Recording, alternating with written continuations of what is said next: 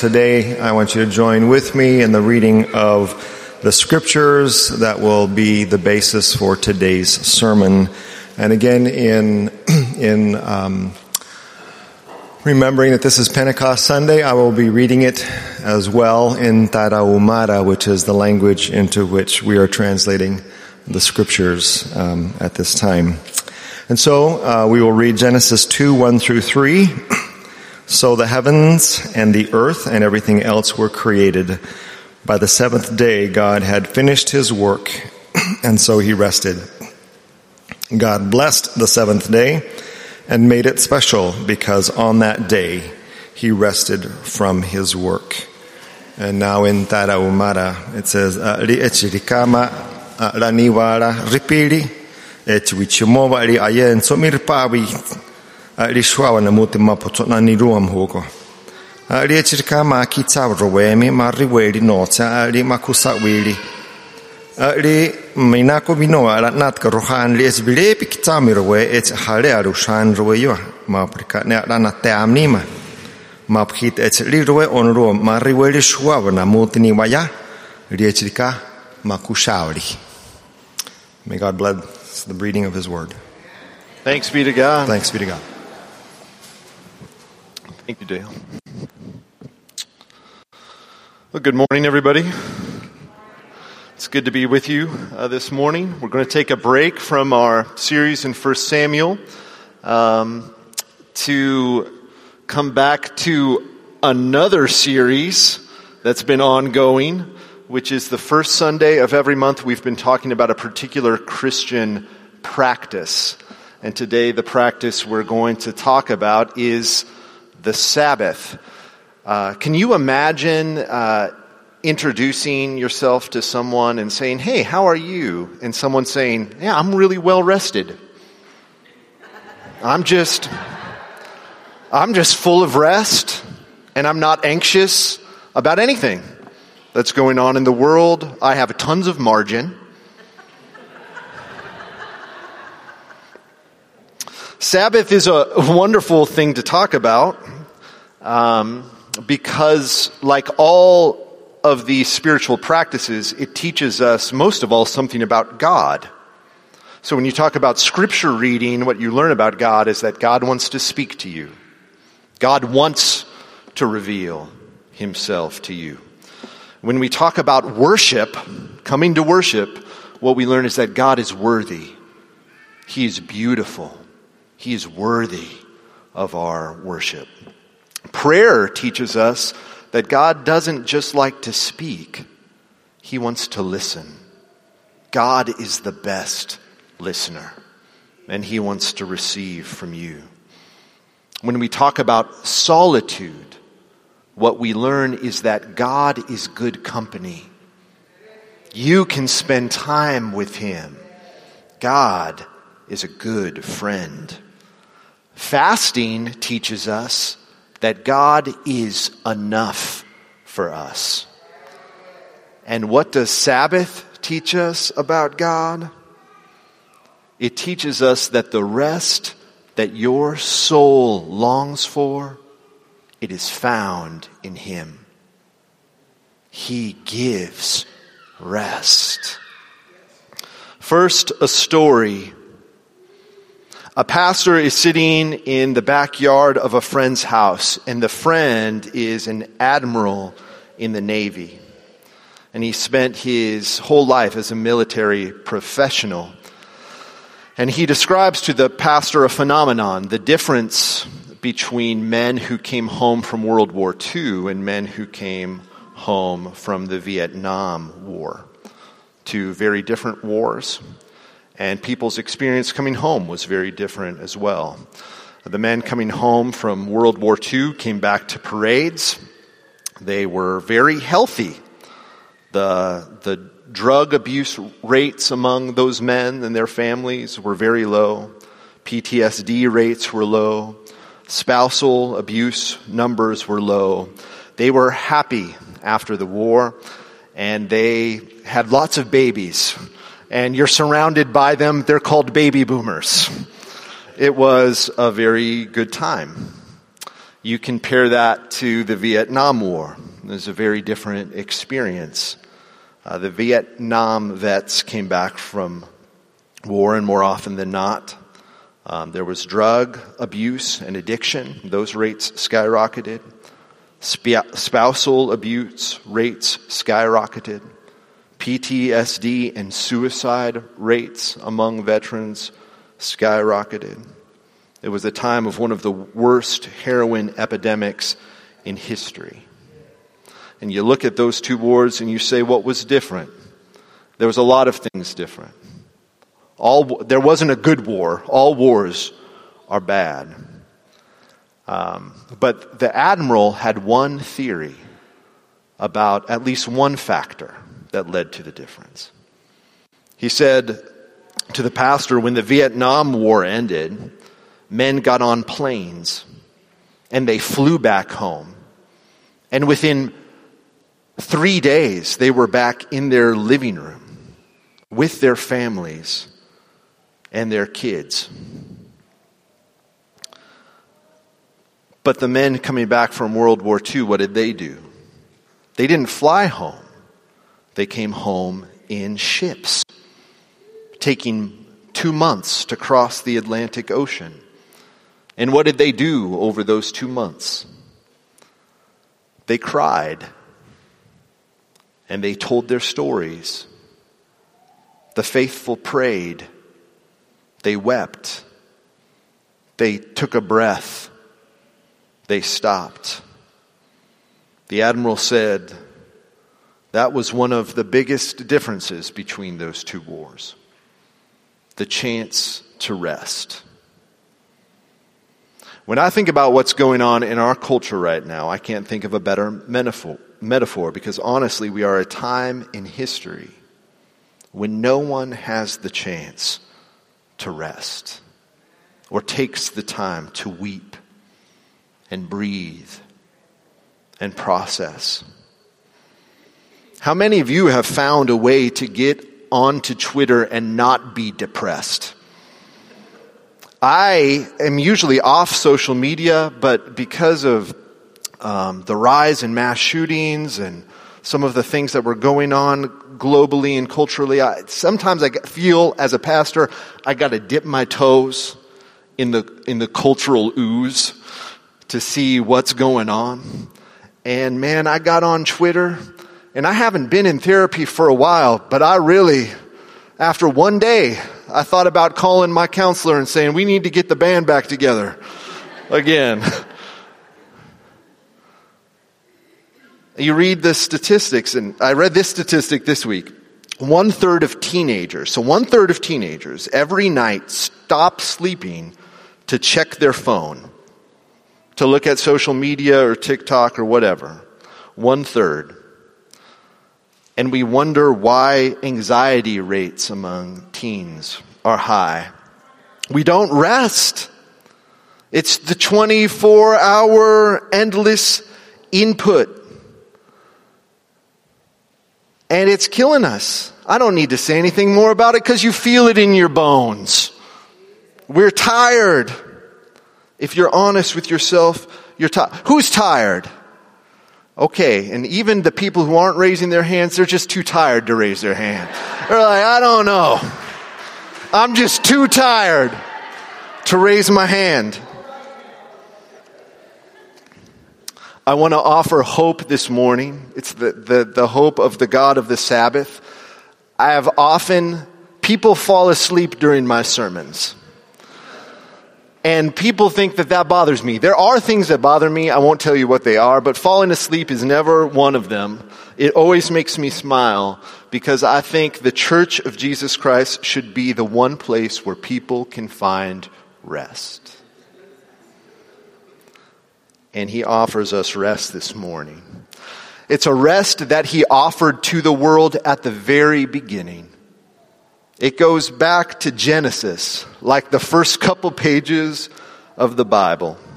And we heard it read. I'll read it again. On the seventh day, God finished his work that he had done, and he rested on the seventh day from all of his work that he had done. So God blessed the seventh day and made it holy because on it God rested from all of his work that he had done in creation. It's the first Sabbath. It's just describing the first Sabbath. And we see the, um, we see in the language here what the Sabbath is all about. God rested on the seventh day. He blessed the seventh day and he set it apart and made it holy. And we're to follow his lead. We're to enter his rest by refreshing ourselves, um, by receiving his blessing, by worshiping him. Rest, blessing, and worship. That's what the Sabbath is all about. Here we go. Sabbath is first of all about taking a day of rest. The word Sabbath comes from the uh, Hebrew word that just means to stop, to cease. It refers to doing nothing related to your job or vocation for a 24 hour period each week. And it said that God rested. Was God tired? Why did he rest? He rested because he was setting up a pattern in creation that he wanted us to follow. God is a worker. He works. His spirit is working now among us. And you are made in his image. You are a worker. And in, he models for us, almost like a good parent, what our relationship between work and rest should be. And in doing this, he built a rhythm into the DNA of creation, a tempo, a synchronate, a synchronated beat. You can go back to, to Genesis 1 and you can read about it. This is what it feels like. Day one, work, rest. Day two, work, rest. Work, rest. Work, rest.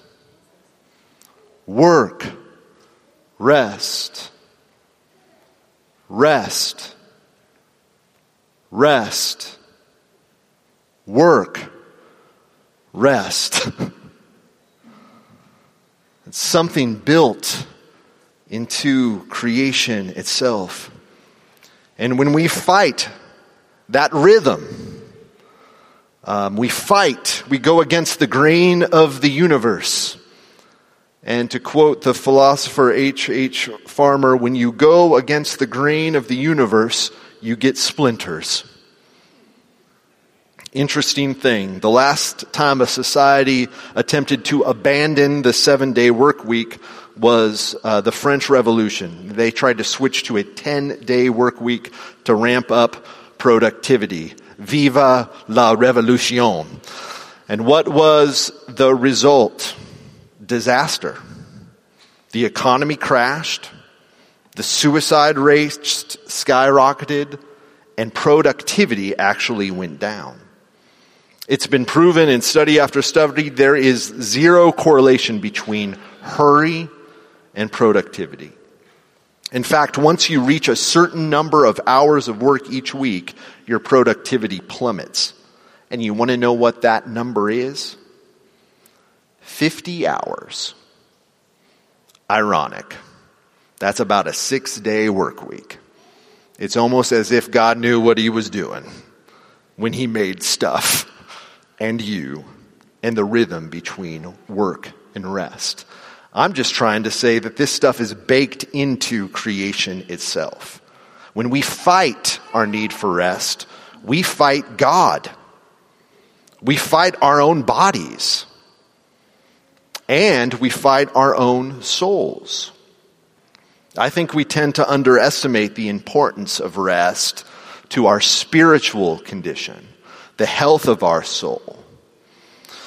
And so Donald Whitney in his book, Simplify Your Spiritual Life, says that sometimes the most spiritual thing that you can do is take a nap. And he goes, Amen. And he goes on to say this He said, God made us a unity of body and soul, and one influences the other. When your soul is either happy or discouraged, it can affect, it, or happy or discouraged, it can affect something as basic as how your body looks and feels. And when your body is exhausted, it tends to dampen the zeal of your soul. And then, in fact, fatigue often weakens our resolve against temptation and provides excuses for anger, lust, and other sins. I wonder if we realize how much our fatigue affects our holiness, how much our fatigue affects those around us.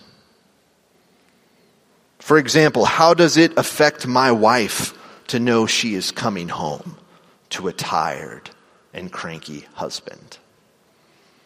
Or to be home with a husband who is home but not really at home? He's back at work. You are physically present, but your mind, your body, your soul, is just somewhere else. You know, one of the interesting thing about the Sabbath commandment is that it's clear in Exodus and in Deuteronomy that the Sabbath isn't just for you. And so we read in uh, Exodus 23, for example, six days you do your work, but on the seventh day do not work, so that your ox and your donkey and your manservant and your maidservant and your kids can rest, so that they may be refreshed. It's not just about you. And it's just not about offering others around you rest. It's about offering them a rested soul in you. And so the Sabbath is about actually giving yourself with a rested soul to the people you love. So I have kids, and you know what my kids want? More than ice cream, more than another episode of whatever they're watching. They want me. Nothing puts them at ease more than having all of me. Even your animals get rest on the Sabbath. I took Lucy and Olive for a walk yesterday. I'm like, ah, Sabbath's for you, girls. Let's go. It's for everyone you love. Have you ever thought about how your rest affects the people around you? To be good stewards of our souls means we're good stewards of our bodies, stewards of rest. But he didn't just rest, God blessed. He blessed the Sabbath day and made it holy. Two things worth noticing here. First, the Sabbath is blessed. In the Genesis story, three things are blessed by God at the beginning. He blesses the animal kingdom and he says, Be fruitful and multiply. And then he blesses humanity and he says, Be fruitful and multiply. And then he blesses the Sabbath. Well, God blessed animals to be fruitful and to multiply and be pro- to produce. He blessed humans, and that makes sense because they can produce. But how do you bless a day? Well, if you follow the logic, it means that just like an animal or human being, the Sabbath has the life giving capacity to procreate, to fill you up with more life if you let it. Life is tiring. And you get to an, an end of the week, and even if you love your job, you're still depleted emotionally, spiritually. And the Sabbath is where we go not just to get physical refreshment, but where we go to fill our souls up, not just to rest, but to receive the blessing of God so that we can go back into the world full, not just to negatively stop, but to fill up. And so a great question to ask for the Sabbath is what can I do in this 24 hour period that will bring me delight? Not for hedonistic purposes, but because the world that God has given me is good and I need to be reminded of it. It's one of the things that God did before He rested all of the seven days. He created a day, and then what did He say? It's good. That's good. Oh man, I made, look at that sea. That's good.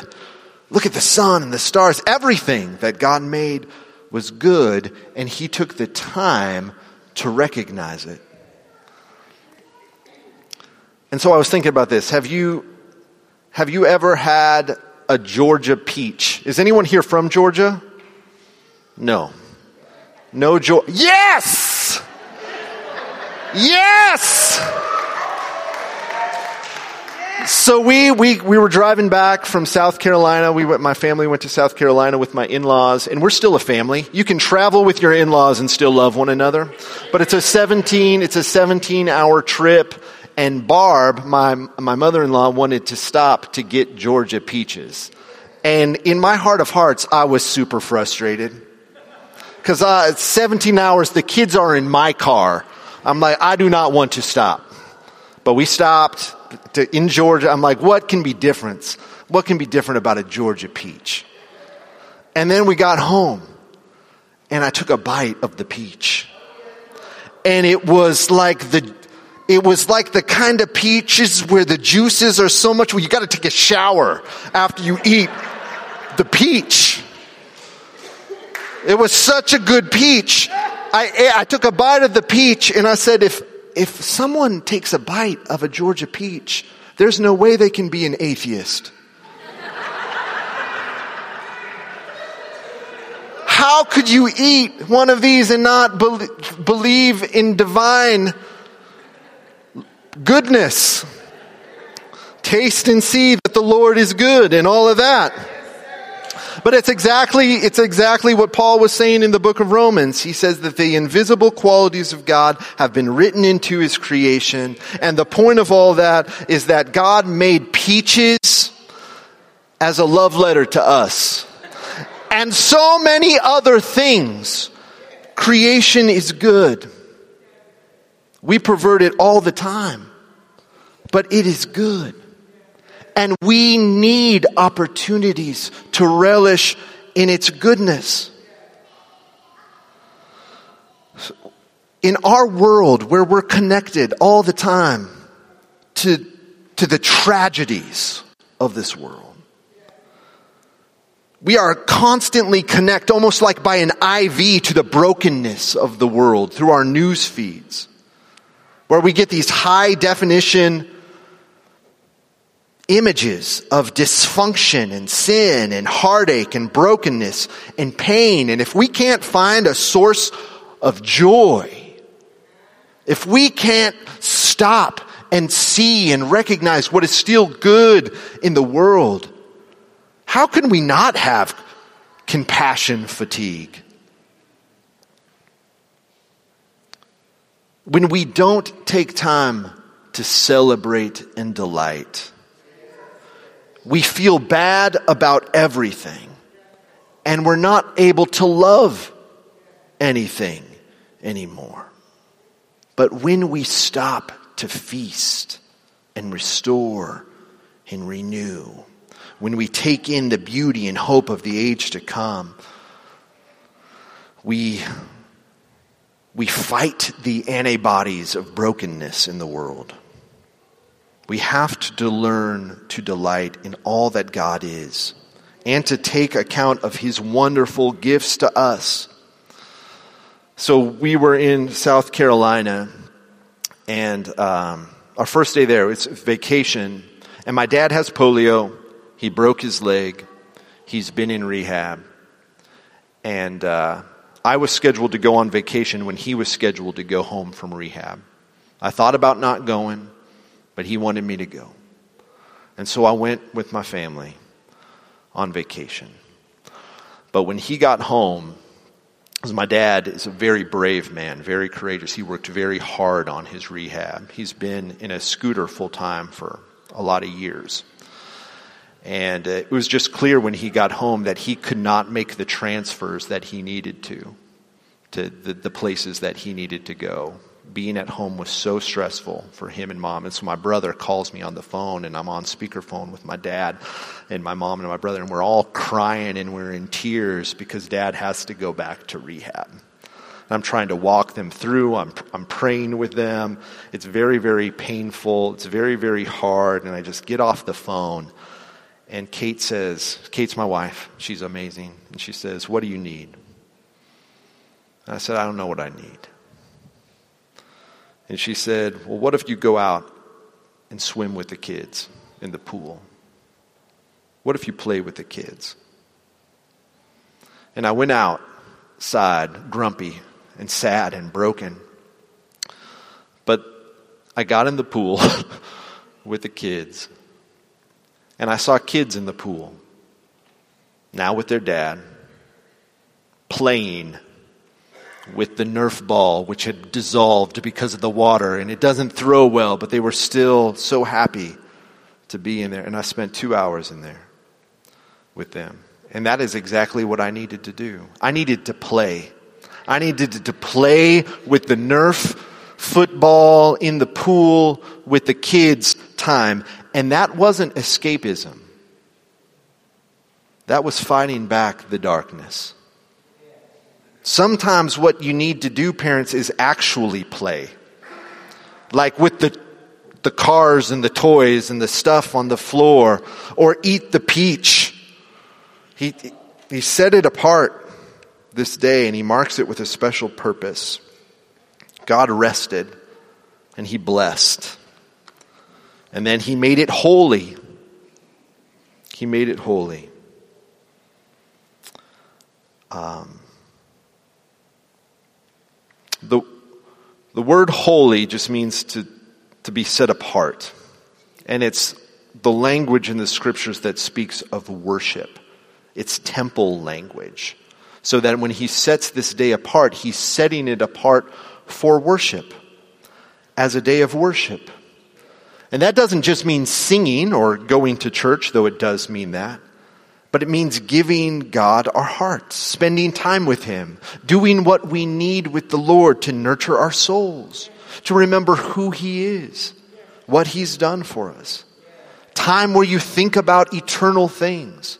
Times where you think about Jesus, where you thank Him for everything that He's given you. You worship Him. You love Him. I'm going to point out a really nerdy point to you a Bible nerd point. So, on the day when Adam and Eve were created, what day were they created, Bible nerds? Day six. That's right. Gold star. Boop. So, what did Adam and Eve do on their very first day of existence, day seven? Rest. Rest in the plan of God, you start with rest and then you get to work. It's the first image of the gospel in the Bible. Some of y'all believe in a message that says, if I'm going to be somebody, I got to accomplish this thing.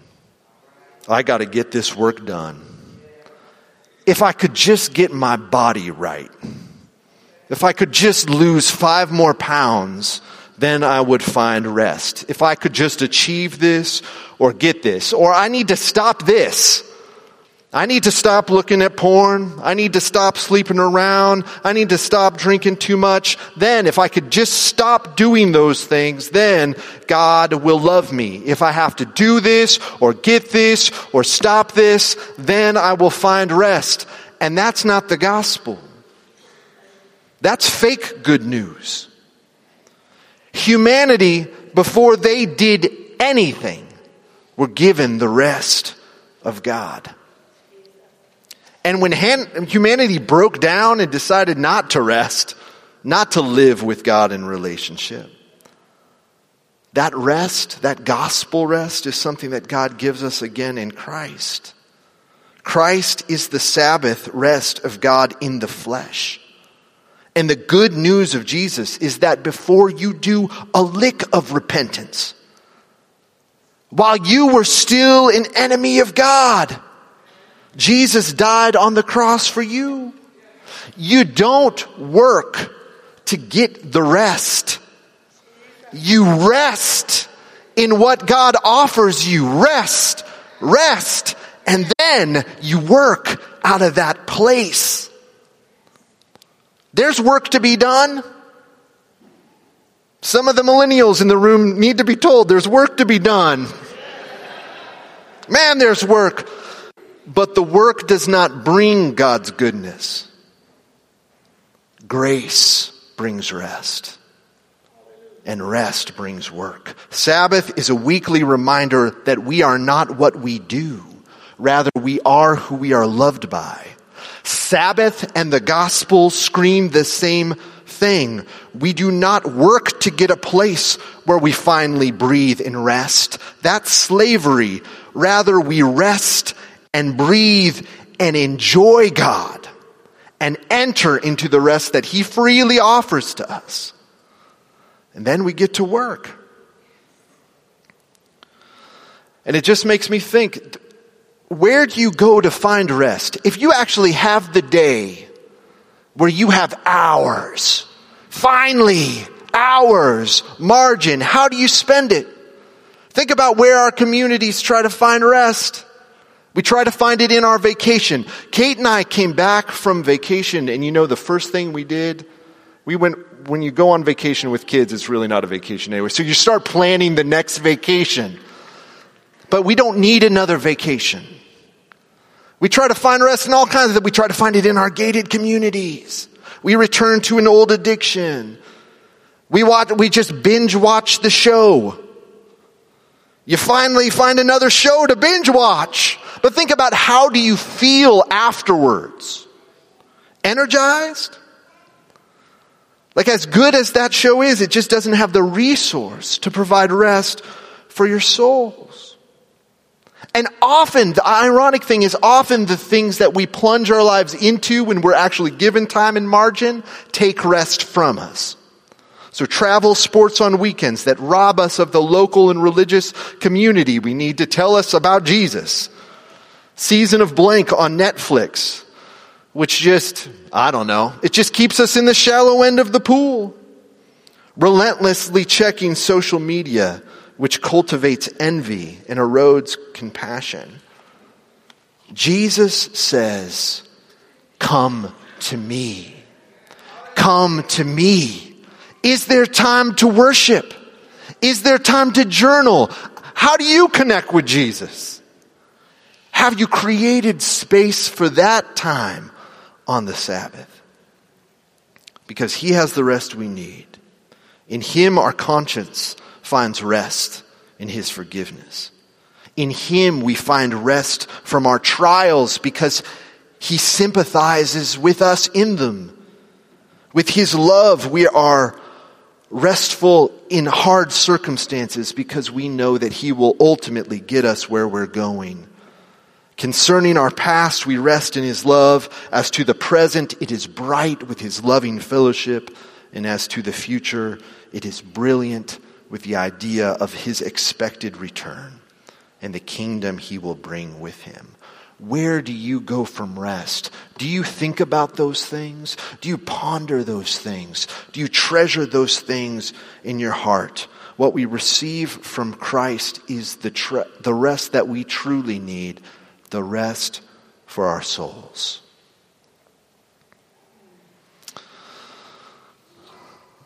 So, how do you, what do you do with the Sabbath?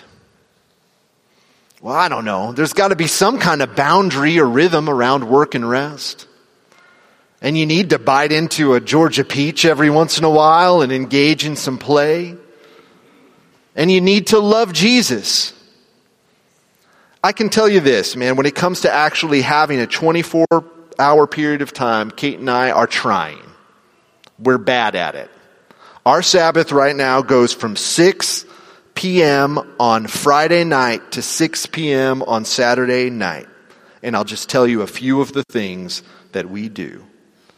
The first thing I do is I turn off my phone. How many of you guys have a phone? I was at the beach. The beach in South Carolina. There is an ocean in front of me. Glorious, majestic, powerful. And what's everybody doing? Even the old people, they're just doing it slower.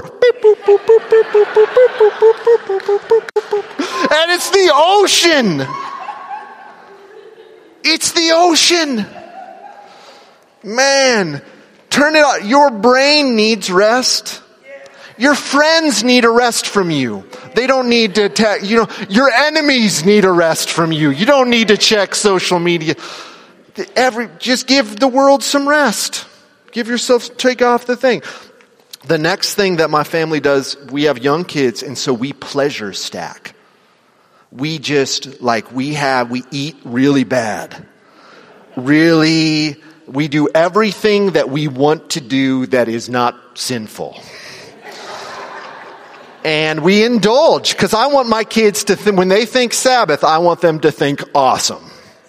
And so there's this ancient Jewish tradition where the father would get up every morning before all the kids so he could wake them up and give them a spoon of honey on the Sabbath so that they would always remember the sweetness of God's rest. Maybe it's not honey from you. Maybe you shake up the whipped cream bottle and just spray it in their, spray it on their faces and just be like, the Lord is awesome. Taste and see that the Lord is good. Um, but then you have, I just journal and I take a long walk and I take account of things and I stop producing. And sometimes I cry about the stuff that I've been carrying. And I talk to Katie and I pray and I just exist in God's presence, who is always there offering me rest. He offers it to you this morning. Let me pray. Gracious Heavenly Father, thank you so much that you are a God who gives rest, that you baked into creation this loving provision of the Sabbath. You are the God who literally created the weekend. You are the God of rest. And we, we do everything we can to run away from you with our broken hearts. But today you call us back to yourself. And you say, Come to me all you who are weary and heavy laden, and I will give you rest. Take my yoke upon you. I am gentle and lowly in heart, and you will find rest for your souls. We desire soul rest. Would you help us find it in you today? We give you praise and thanks. In Christ's name. Amen.